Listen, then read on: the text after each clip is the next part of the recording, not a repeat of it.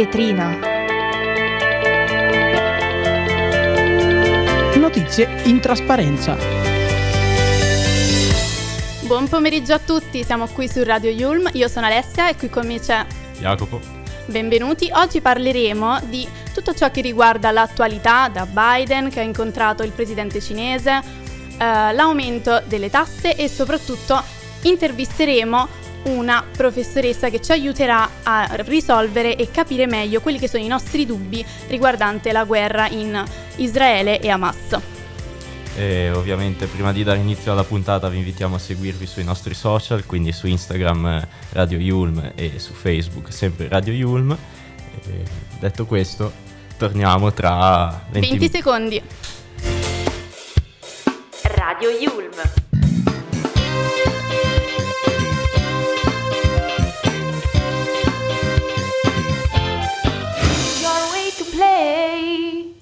Eccoci tornati, iniziamo la puntata con un aggiornamento su quella che è la situazione in Medio Oriente. Joe Biden sta cercando di trattare con Hamas per la liberazione degli ostaggi, focalizzandosi su trattative diplomatiche, perché ci sono ancora tutt'oggi 239 ostaggi detenuti, mentre Israele continua la sua pressione militare. Joe Biden ha trasmesso anche un messaggio alle famiglie dei... Um, dei prigionieri dicendo non vi preoccupate, noi arriviamo perché l'America sta cercando di mantenere un freno in modo tale che la situazione non degeneri. Il patto non è ancora stato chiuso, quindi non c'è niente di sicuro. Si cerca ovviamente di liberare il più ostaggi possibili.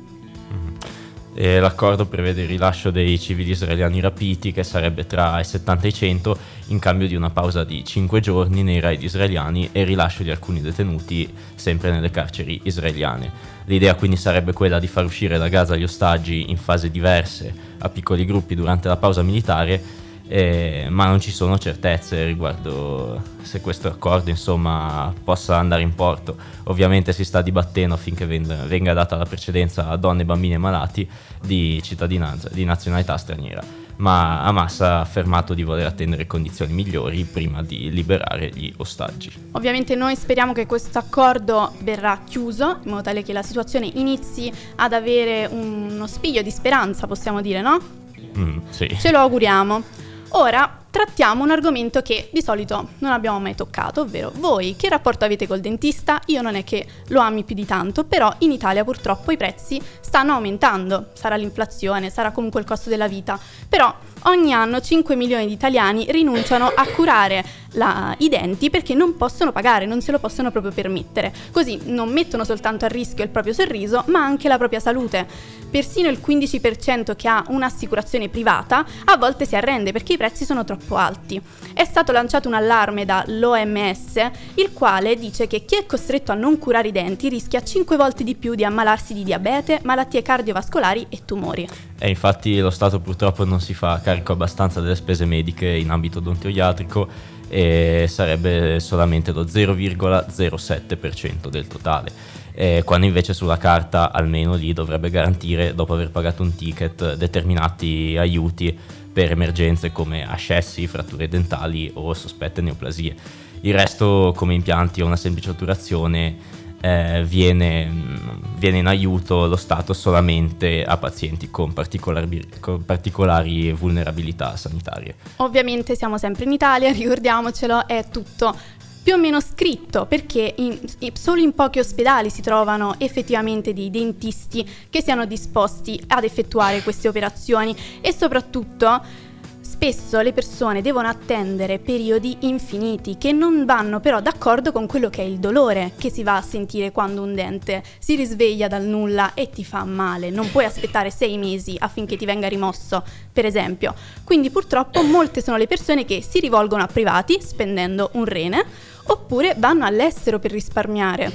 Vediamo per esempio molti stanno andando in Albania. Purtroppo però esiste anche un'altra t- triste realtà dove molti rinunciano completamente alle cure ed è molto triste da dire, diciamo. Adesso però invece parliamo di attacco alla democrazia. E come sappiamo lo sciopero dei mezzi è stato dimezzato e ciò ha scatenato non poche polemiche. E Carlo Garli ha definito la democrazia italiana una democrazia di investitura eh, perché chi viene scelto dal popolo decide per tutti e cinque gli anni a Palazzo Chigi e il governo in questa situazione vuole uno stop di sole 4 ore eh, per i trasporti domani e minacciano di imputare il provvedimento davanti al TAR. Landini continua il suo attacco al governo dicendo in un'intervista alla Repubblica che questo limite allo sciopero è un attacco alla Costituzione perché ricordiamo, ricordiamo che il popolo italiano ha il diritto allo sciopero continua affermando che il grave atto di Salvini è un attacco appunto al diritto allo sciopero che non ha precedenti nella nostra Italia, che è una democrazia. Se davvero ci tenesse al diritto, allora dovrebbe ritirare la precettazione. Però Salvini spiega che sta comunque continuando a lavorare al diritto allo sciopero e la Meloni gli, eh, gli segue, diciamo, ribadendo che ovviamente la legge non si può toccare, ci sono dei, delle, delle regole da seguire per poter fare uno sciopero e in questo caso non erano adeguate, non erano state eseguite in modo corretto. Ora, dopo aver spiegato questa situazione un po' complicata, passiamo a quelle che sono le spese e gli affitti che in Italia purtroppo stanno salendo sempre di più, lo diciamo in ogni Già. puntata ormai. L'Italia è un paese da ricchi e possiamo andare avanti dicendo che in Lombardia, così come in tutta Italia, l'Agenzia delle Entrate ha, a, ha messo al bando diversi posti in questo caso eh, più di 900 posti da funzionari tributari, altrettanti ne ha messi nel Lazio. Però la cosa strana, come mai nel Lazio si sono candidati più del doppio delle persone rispetto in Lombardia? Sarà perché c'è un aumento del costo della vita? Ma forse? Diciamo così. Ma sicuramente a pesare sono infatti i costi maggiori del settentrione, degli affitti al carrello della spesa, fino ai trasporti. Insomma, meglio stare dove il caro prezzi non morde o morde esatto. meno. E di certo vivere in Lombardia ha un impatto sul portafoglio considerevole. Purtroppo quando si parla del pubblico le retribuzioni non cambiano a seconda della latitudine o del caro prezzi. Ovviamente parlando di caro prezzi, chi oggi aspira ad un posto nella pubblica amministrazione dove le retribuzioni sono le stesse in, tutte uguali, in tutta Italia, a prescindere dal costo della vita in una determinata città, si fa ovviamente due conti prima di determinare se il gioco effettivamente vale la candela. Infatti c'è il rischio che nei prossimi dieci anni si avrà il 30% in meno di impiegati pubblici. Questo perché? perché molti sono i casi di rinuncia da parte dei candidati ai concorsi pubblici, eh, rinuncia dovuta al fatto che il salario pubblico non sia concorrenziale con l'offerta salariale delle aziende private. Ovviamente sappiamo che l'Italia è un paese un po' così, ma adesso cerchiamo di staccare con Don't Star Now di Dua Lipa. Did a full 180, crazy, thinking about the way I was. Did the heartbreak change me? Maybe, but look at where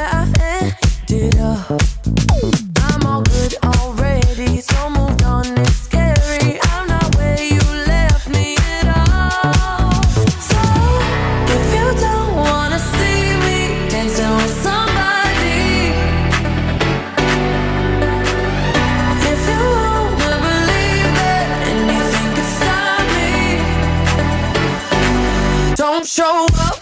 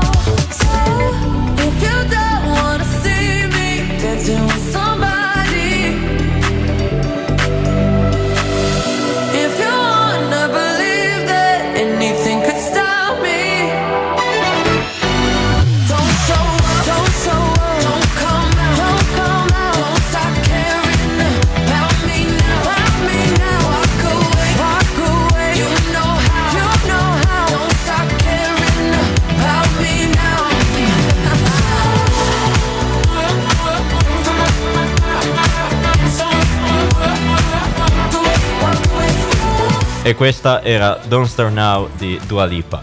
Ma adesso siamo pronti per il collegamento di oggi. Oggi abbiamo con noi una professoressa docente di antropologia presso l'Università di Bergamo, la professoressa Paola Gandolfi, che ci aiuterà a fare un punto su quella che è la situazione in Medio Oriente. Benvenuta Paola Gandolfi. Buonasera a tutte e a tutti, grazie. La ringraziamo per essere qui con noi e direi di iniziare. Come è arrivata ad andare personalmente in Palestina e conoscere dal vivo questo contesto?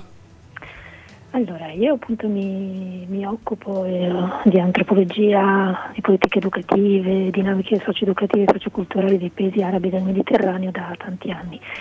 In realtà ormai da parecchi anni il mio caso di studio privilegiato è quello dell'area magrebina, però prima mi sono occupata molto anche dell'area medio orientale e quindi ho vissuto, studiato, lavorato in molti paesi del Medio Oriente e, e, quindi appunto sono come anche arabista di formazione, sono stata in diverse, come dire, anche eh, città in Egitto, in Siria, in Giordania, in Palestina appunto e in Palestina in particolare mm, mm, la prima stato, la prima occasione è stato un progetto di ricerca internazionale tra il Politecnico di Milano e l'Università di Birzeit, dove io in realtà ero solo presente come interprete e traduttrice, che è stata un'esperienza molto interessante sul recupero del centro storico di Ramallah e da lì in poi appunto poi ci sono state diverse occasioni, ma ricordo forse in particolare una che è stata un momento in cui siamo andati a fare una piccola appunto ricerca qualitativa